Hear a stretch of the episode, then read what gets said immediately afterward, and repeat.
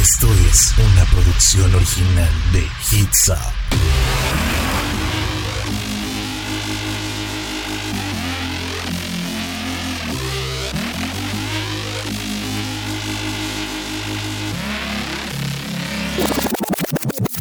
Hola, hola, ¿qué tal? ¿Cómo están? Bienvenidos una vez más a esto que es Conexión a través de Hitsop F M. Mi nombre es Humberto Garza y yo estoy muy feliz de estar una semana más con ustedes, de estar un día más, de estar un martes más. Hoy siendo veintinueve de septiembre, ya, ya a dos días de que se acabe, bueno, ya mañana se acaba, a dos días de que empiece octubre, empiece esta spooky season, que ya empiece todo lo de Halloween, del Día de Muertos, y ya después del Día de Muertos, ya. Ya se acabó el año prácticamente, pero bueno, ya saben que siempre tengo que comenzar con mi, con mi queja de que ya se está pasando muy rápido el, el año. Pero bueno, ¿cómo están? Espero que estén muy bien. Yo estoy muy, muy, muy, muy, muy feliz de poder compartir este espacio con ustedes. Les recuerdo que vamos a estar hasta las seis de la tarde. cinco a seis es la cita todos los martes y todos los jueves aquí en Conexión, donde platicamos de espectáculos, de música, la música recién salida del horno, donde tenemos ahí como que diferentes notas muy interesantes de lo que está pasando en el mundo del entretenimiento y de los espectáculos. Entonces, tú ya te la sabes, no te despegues, vamos a pasar un rato muy agradable, quédate conmigo. Y bueno, también les quiero recordar que el día de hoy es el segundo episodio de la temporada tres de La Más Draga, este programa de drag queens, del arte drag en YouTube, que yo ya me siento parte de la familia. Eh, después de que se grabó, obviamente yo no salgo en esa serie, pero Está, está muy padre, muy interesante cómo, cómo me estoy sintiendo parte de esta hermosa familia de La Más Draga. Y yo entonces los voy a apoyar al cien por ciento como ellos me han apoyado a mí. Entonces les recuerdo que el día de hoy, de a las nueve de la noche, en punto de las nueve, empieza el segundo episodio con la invitada especial Ana Bárbara. Ana Bárbara va a estar en este como jueza invitada y va a ser la encargada de decir quién sale de este segundo episodio. Va a estar muy interesante ver esto, no se lo pueden perder. Y al finalizar el episodio yo voy a estar en vivo desde mi canal de YouTube para hacer una mini reseña de lo que sucedió en este programa. Pero bueno, ¿qué les parece si vamos con música? Y oigan, antes de irme, la música del programa del día de hoy es de Avril Lavigne. ¿Por qué? Porque el día de ayer celebramos su treinta y seisavo aniversario, no sé si eso está bien dicho, su, su cumpleaños número treinta y seis, vaya. Cumplió treinta y seis años y no la pudimos festejar el martes, pero la vamos a festejar aquí. Aquí el día de hoy, pura música de Avril Lavigne y una que otra nuevecilla. Si es que nos quedamos sin música, que yo sé que no nos vamos a quedar sin música, porque sabemos que la, las canciones de Avril Lavigne son icónicas. Pero bueno, la música de hoy ya se lo saben, Avril Lavigne. Ahora sí, vamos con nuestra primera canción del día. ¿Qué les parece que sea la de Complicated, que es la que todos amamos? Complicated de Avril Lavigne, la escuchas aquí en Conexión a través de Hitsop F M. Y ya estamos de regreso a este segundo bloque y el primero de noticias, y vamos a platicar acerca de estas películas muy reconocidas que han sido de las que más han generado dinero cuando estuvieron en cine, y estoy hablando de Avatar, y no hablo la de Avatar en español, la leyenda de Aang, de esta serie, no, no, no, no, no, estoy hablando de Avatar, la de los monitos azules, así se le conoce acá. Avatar dos y tres, pues resulta que ya están grabadas en su totalidad. El director James Cameron, que es el director de toda la saga, informó que las cintas ya, ya están rodadas al cien por ciento, y también declaró que podría haber planes ya para elaborar Avatar cuatro y cinco. Ya están planeando hacer la cuatro y la cinco y nosotros no hemos visto ni la dos. O sea, estamos así como que, ¿en serio? Y este, el rodaje de Avatar dos está terminando al cien por ciento y su continuación, pues Avatar tres ha completado ya casi el noventa y cinco por ciento, o sea, ya, ya están completadas, como quien dice, que dará continuación a su universo fílmico trece años después del estreno de la película original. Ya trece años, oigan, trece años. Y aunque la cinta no se estrenará hasta finales del dos mil veintidós, dos mil veinte, ay, no, no, no, no. Estoy así como que no manches, cada vez me sorprenden más. Pero Cameron aseguró que ya, pues ya tenían todas las escenas de acción real y ahora se centrarán en los labores de postproducción fundamentales, pues para que una saga como esta destaque aún más por lo de el lado técnico, el lado de los efectos visuales, que sabemos que se va a tardar un montón, bueno, dos años Dos años se van a tardar haciendo todos los efectos especiales de esta película. Ellos dicen que eso no significa que tengan un año más para terminar la película, porque el día que entreguemos Avatar dos empezaremos a trabajar para terminar Avatar tres, fue lo que dijo James Cameron durante una videollamada con Arnold Schwarzenegger retransmitida durante el dos mil veinte Austrian World Summit y que ha trascendido este lunes en la prensa local. Y bueno, sabemos que hace unos, hace unos meses pues el coronavirus paralizó por completo el rodaje de las nuevas películas hasta el punto en el que Disney decidió aplazar un año completo sus estrenos. Por eso la vamos a ver hasta el dos mil veintidós, en diciembre del dos mil veintidós. Y la tercera entrega será hasta en el dos mil veinticuatro. ¿Dónde van a estar ustedes en el dos mil veinticuatro? ¿Dónde? Platíquenme dónde. Mucha gente no la va a hacer. Siento que se van a tardar demasiado. Ya van, han sido trece años desde que vimos la primera película. Yo siento que ya pasó demasiado. Pero ahí nos van a tener en la sala del cine. Y nos pusieron como que unas imágenes. Unas imágenes en Twitter para de la secuela, unos, unos conceptos de arte, unas piezas de arte que es como que un sneak peek de lo que está por venir y se ven increíbles, incre, increíbles. Pero bueno, no podemos esperar más para poder ver esta película. Ya quiero que llegue en diciembre dos mil veintidós.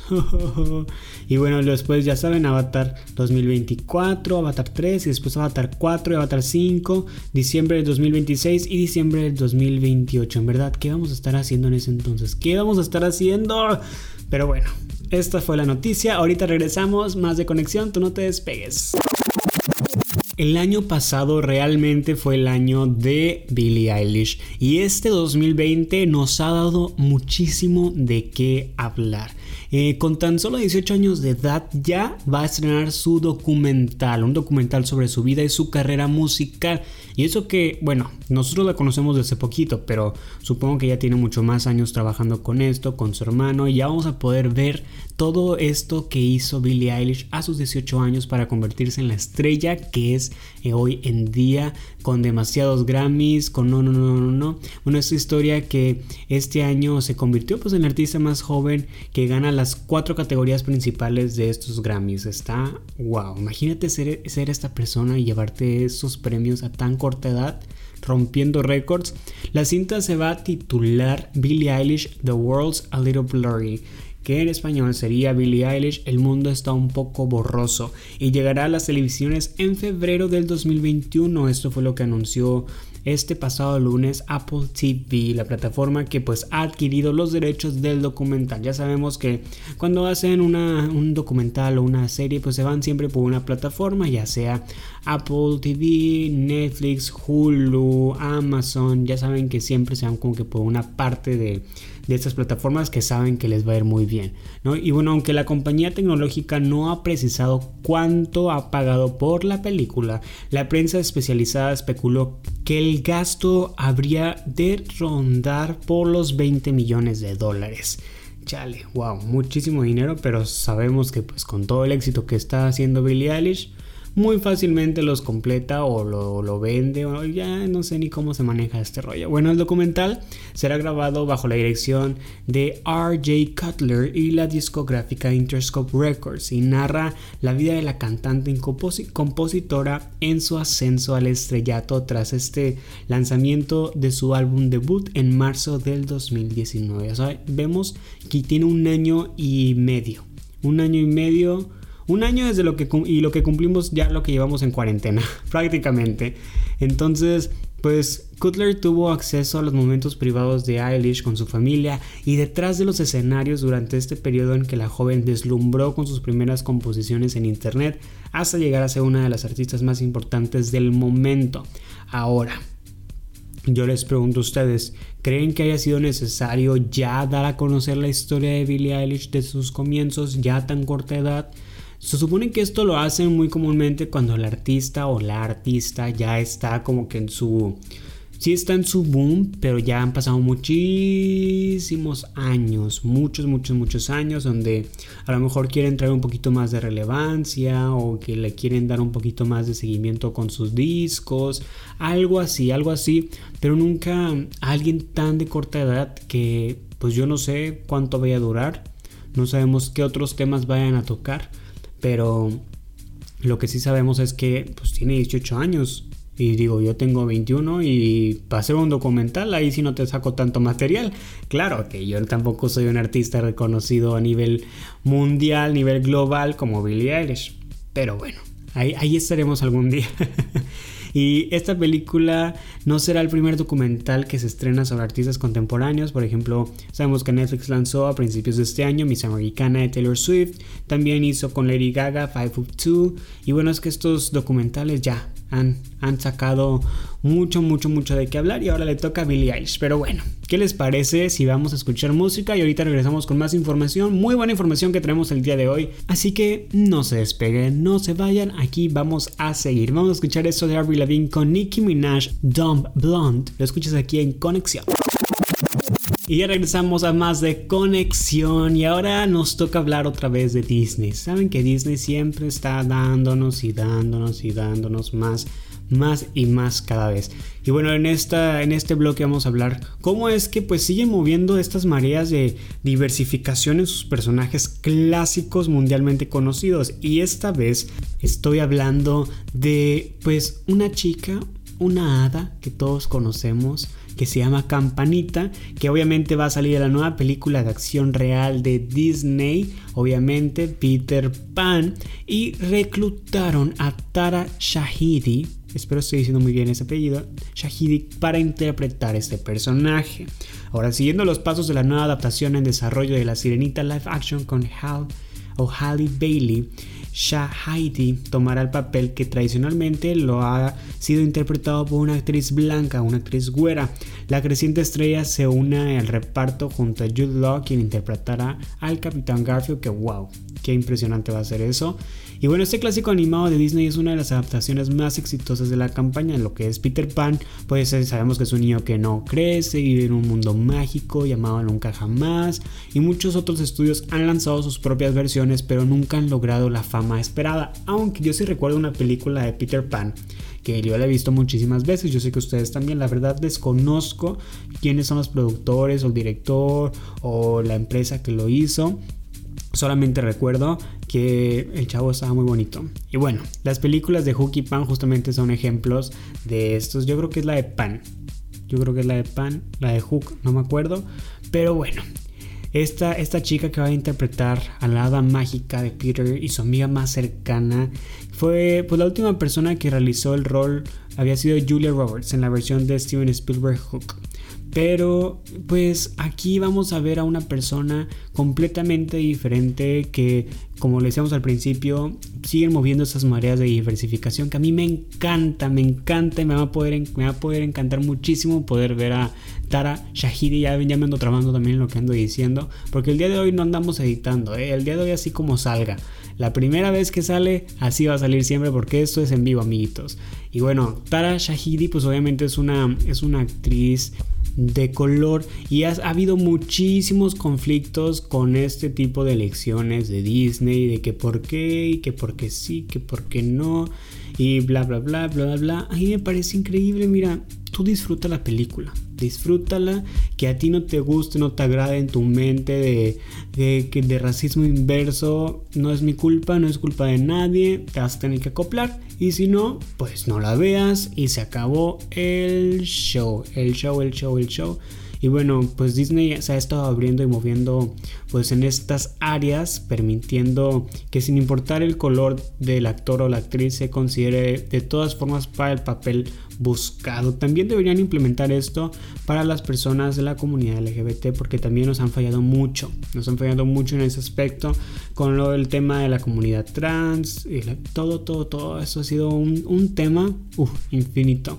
Y fíjense, Disney ha intentado conseguir para, o más bien intentó conseguir para este papel de Campanita a Margot Robbie, a Scarlett Johansson, a Taylor Swift, a Zendaya, pero fíjense que nadie le da como que ese toque.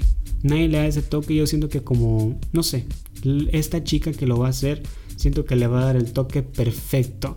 Y esta nueva versión de Peter Pan se tiene previsto para estrenar en cines y no en Disney Plus, porque ya sabemos cómo es esta onda de Disney Plus, que qué bueno que lo vayan a estrenar en cines para poder ir a todos a verla desde nuestras ciudades locales. Estará muy padre, desde nuestros cines locales más bien. Ya ven, ya no sé ni qué estoy diciendo, pero bueno, ¿qué les parece? Sigamos con más música y ahorita regresamos a más de Conexión. Tú no te vayas. Y ya estamos de vuelta a Conexión. Y oigan, hace unas semanas platicábamos de qué felicidad ver a Demi Lovato comprometida, que se haya comprometido en una playa con este actor Max Ehrich, y todos estábamos muy felices, muy ansiosos, completamente enamorados de su relación, porque pues qué felicidad ver a Demi Lovato con un, un anillo de compromiso después de todo lo que ha sufrido. Y pues resulta, resulta que ya no se van a casar.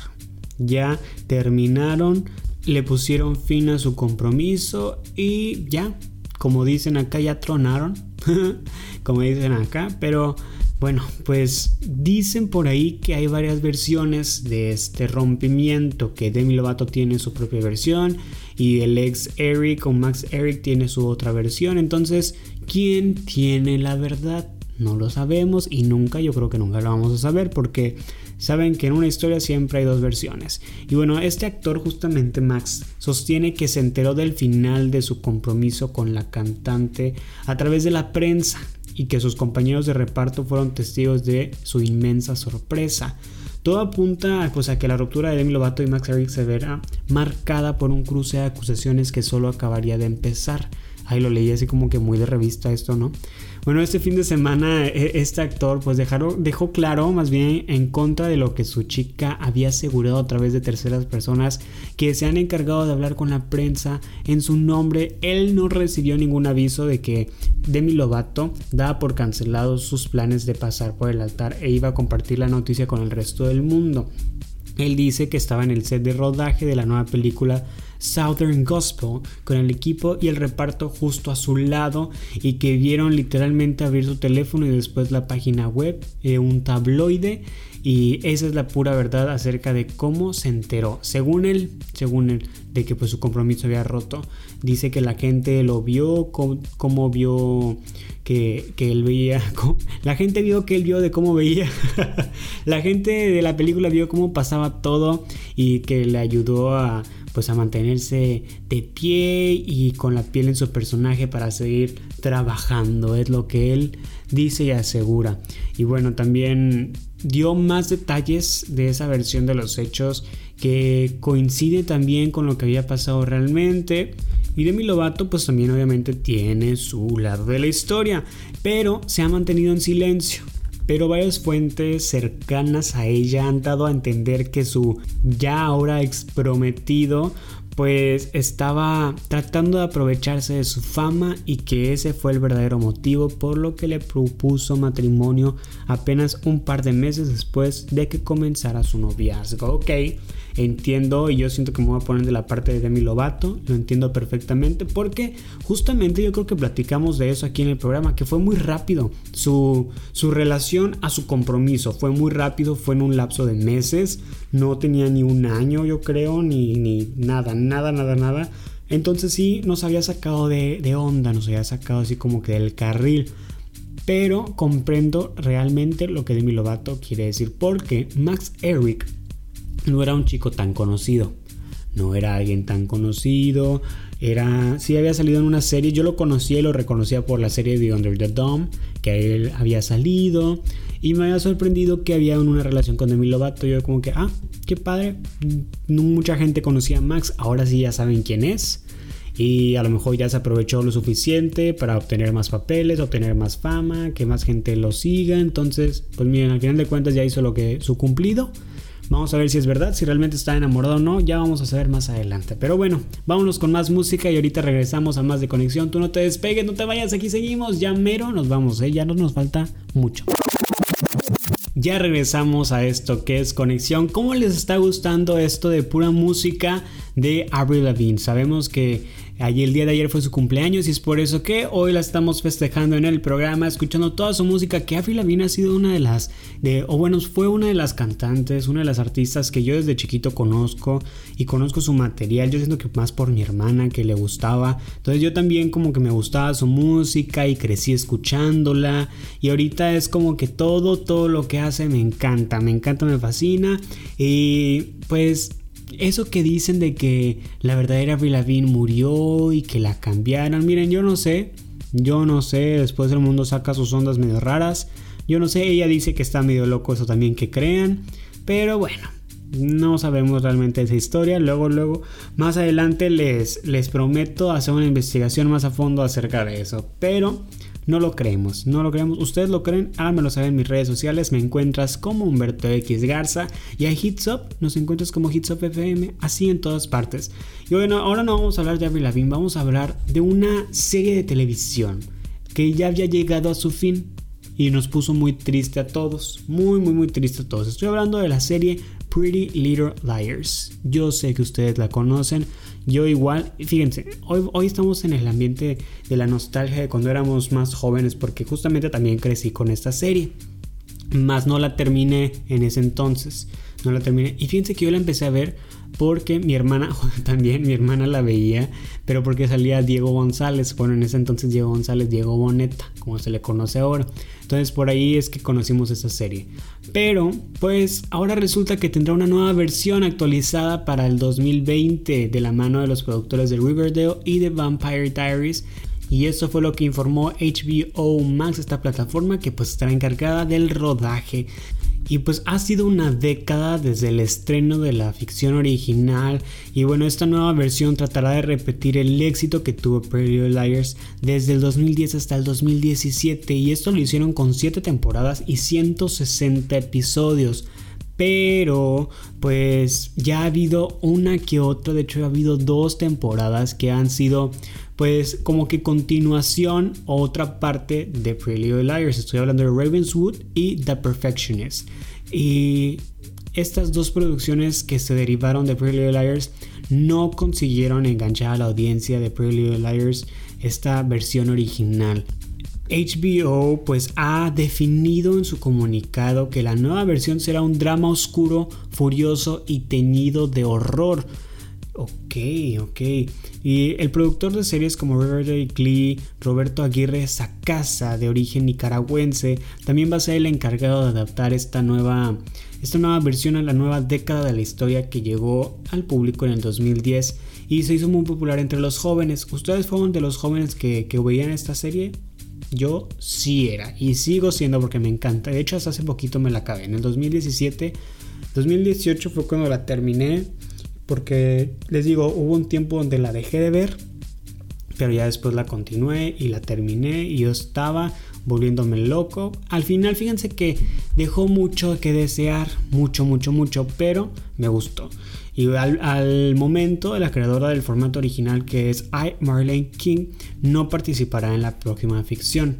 Eh, Pretty Little Liars Original Sin, así se va a llamar, se basará de nuevo en las novelas de la escritora estadounidense de literatura para adolescentes Sarah Shepard, que de hecho, si ustedes leen el libro de Pretty Little Liars, el, libro, el primer libro, el libro completo solamente es el primer episodio. Solamente es el primer episodio. ¿Pueden creer eso? Está muy loco. Pero bueno, ahí está la noticia. Va a haber una nueva versión de esta serie Pretty Little Liars. Yo la verdad no sé. Espero y, le, y se haga famosa y se haga viral como lo hizo Pretty Little Liars. Pero algo que me he dado cuenta es que las series de H B O no pegan tanto, porque ya pegó la de Game of Thrones y hasta ahí. Yo siento que con esa tuvieron. Ya no va a pegar más, o no sé. Ojalá y me, y me callen la boca, como dicen por acá, que me callen y que sí lo logren. Espero de todo corazón que sí lo logren. Pero bueno, vámonos con más música, que ya se nos adelantó mucho este bloque, y ahorita regresamos allá, allá al final de Conexión. ¿Qué? ¿Cómo? ¿Ya tan rápido? Sí, ahorita regresamos. Y pues llegamos, y pues que llegamos, y pues que llegamos al último bloque de conexión. Ya llegamos a este momento donde nos tenemos que despedir muy tristemente, pero yo estoy muy, muy feliz porque me acompañaron el día de hoy, porque estuvieron aquí conmigo, a los que se tomaron el tiempo esta hora de cinco a seis para, para escuchar. Si es que estuvieron haciendo quehaceres o tarea, o estuvieron lavando los trastes, limpiando su casa. Es martes, no sé qué hacen un martes. Ustedes qué hacen un martes. Yo no sé qué estuvieron haciendo, pero yo les agradezco de todo corazón el que me acompañaran el día de hoy. Y bueno, yo les quiero recordar que estamos martes y jueves de cinco a seis aquí en este programa Conexión en hitsop f m punto com. Esta es la única plataforma, la única plataforma donde nos podrás escuchar. Y pues en estos horarios no hay repetición. Próximamente puede que haya una versión podcast, ya lo vamos a ver, ya lo veremos, ya les adelanté un poquito, ya les adelanté, pero ya les ya sabrán más adelante, ¿ok? Ok, perfecto, muy bien. Y bueno, también los viernes yo les quiero recordar que me puedes escuchar en Universos Paralelos con Melissa Ey, todos los viernes de ocho a nueve de la noche. Y eso es todo, eso es todo lo que tenía que decirles. ¿Qué les parece si vamos a darles una última noticia? Una última así rápida que, que a mí me tiene muy feliz, me tiene muy emocionado, porque Joaquín Phoenix, este actor que le dio vida, a, más bien que le ha dado vida a muchos personajes, lo hemos visto en la película de Señales, lo vimos ahora en este gran auge con la película de Joker, pues ya tuvo, ya tuvo un hijo, tuvo un hijo con Rooney Mara, con su, pues no sé si su esposa, su novia, su, su, amante, su amante, ay, qué, qué loco sonó eso, pues yo creo que sí es su esposa. Yo creo que sí se casaron porque estoy viendo fotitos como que él vestido de negro y ella de blanco. Entonces supongo que sí hubo boda. Y pues tienen, tuvieron un bebé. Tuvieron un bebé, un recién nacido, un niño precioso. Que adivinen cómo le puso. Yo estoy muy feliz por, lo que, por el nombre. Le puso River Phoenix.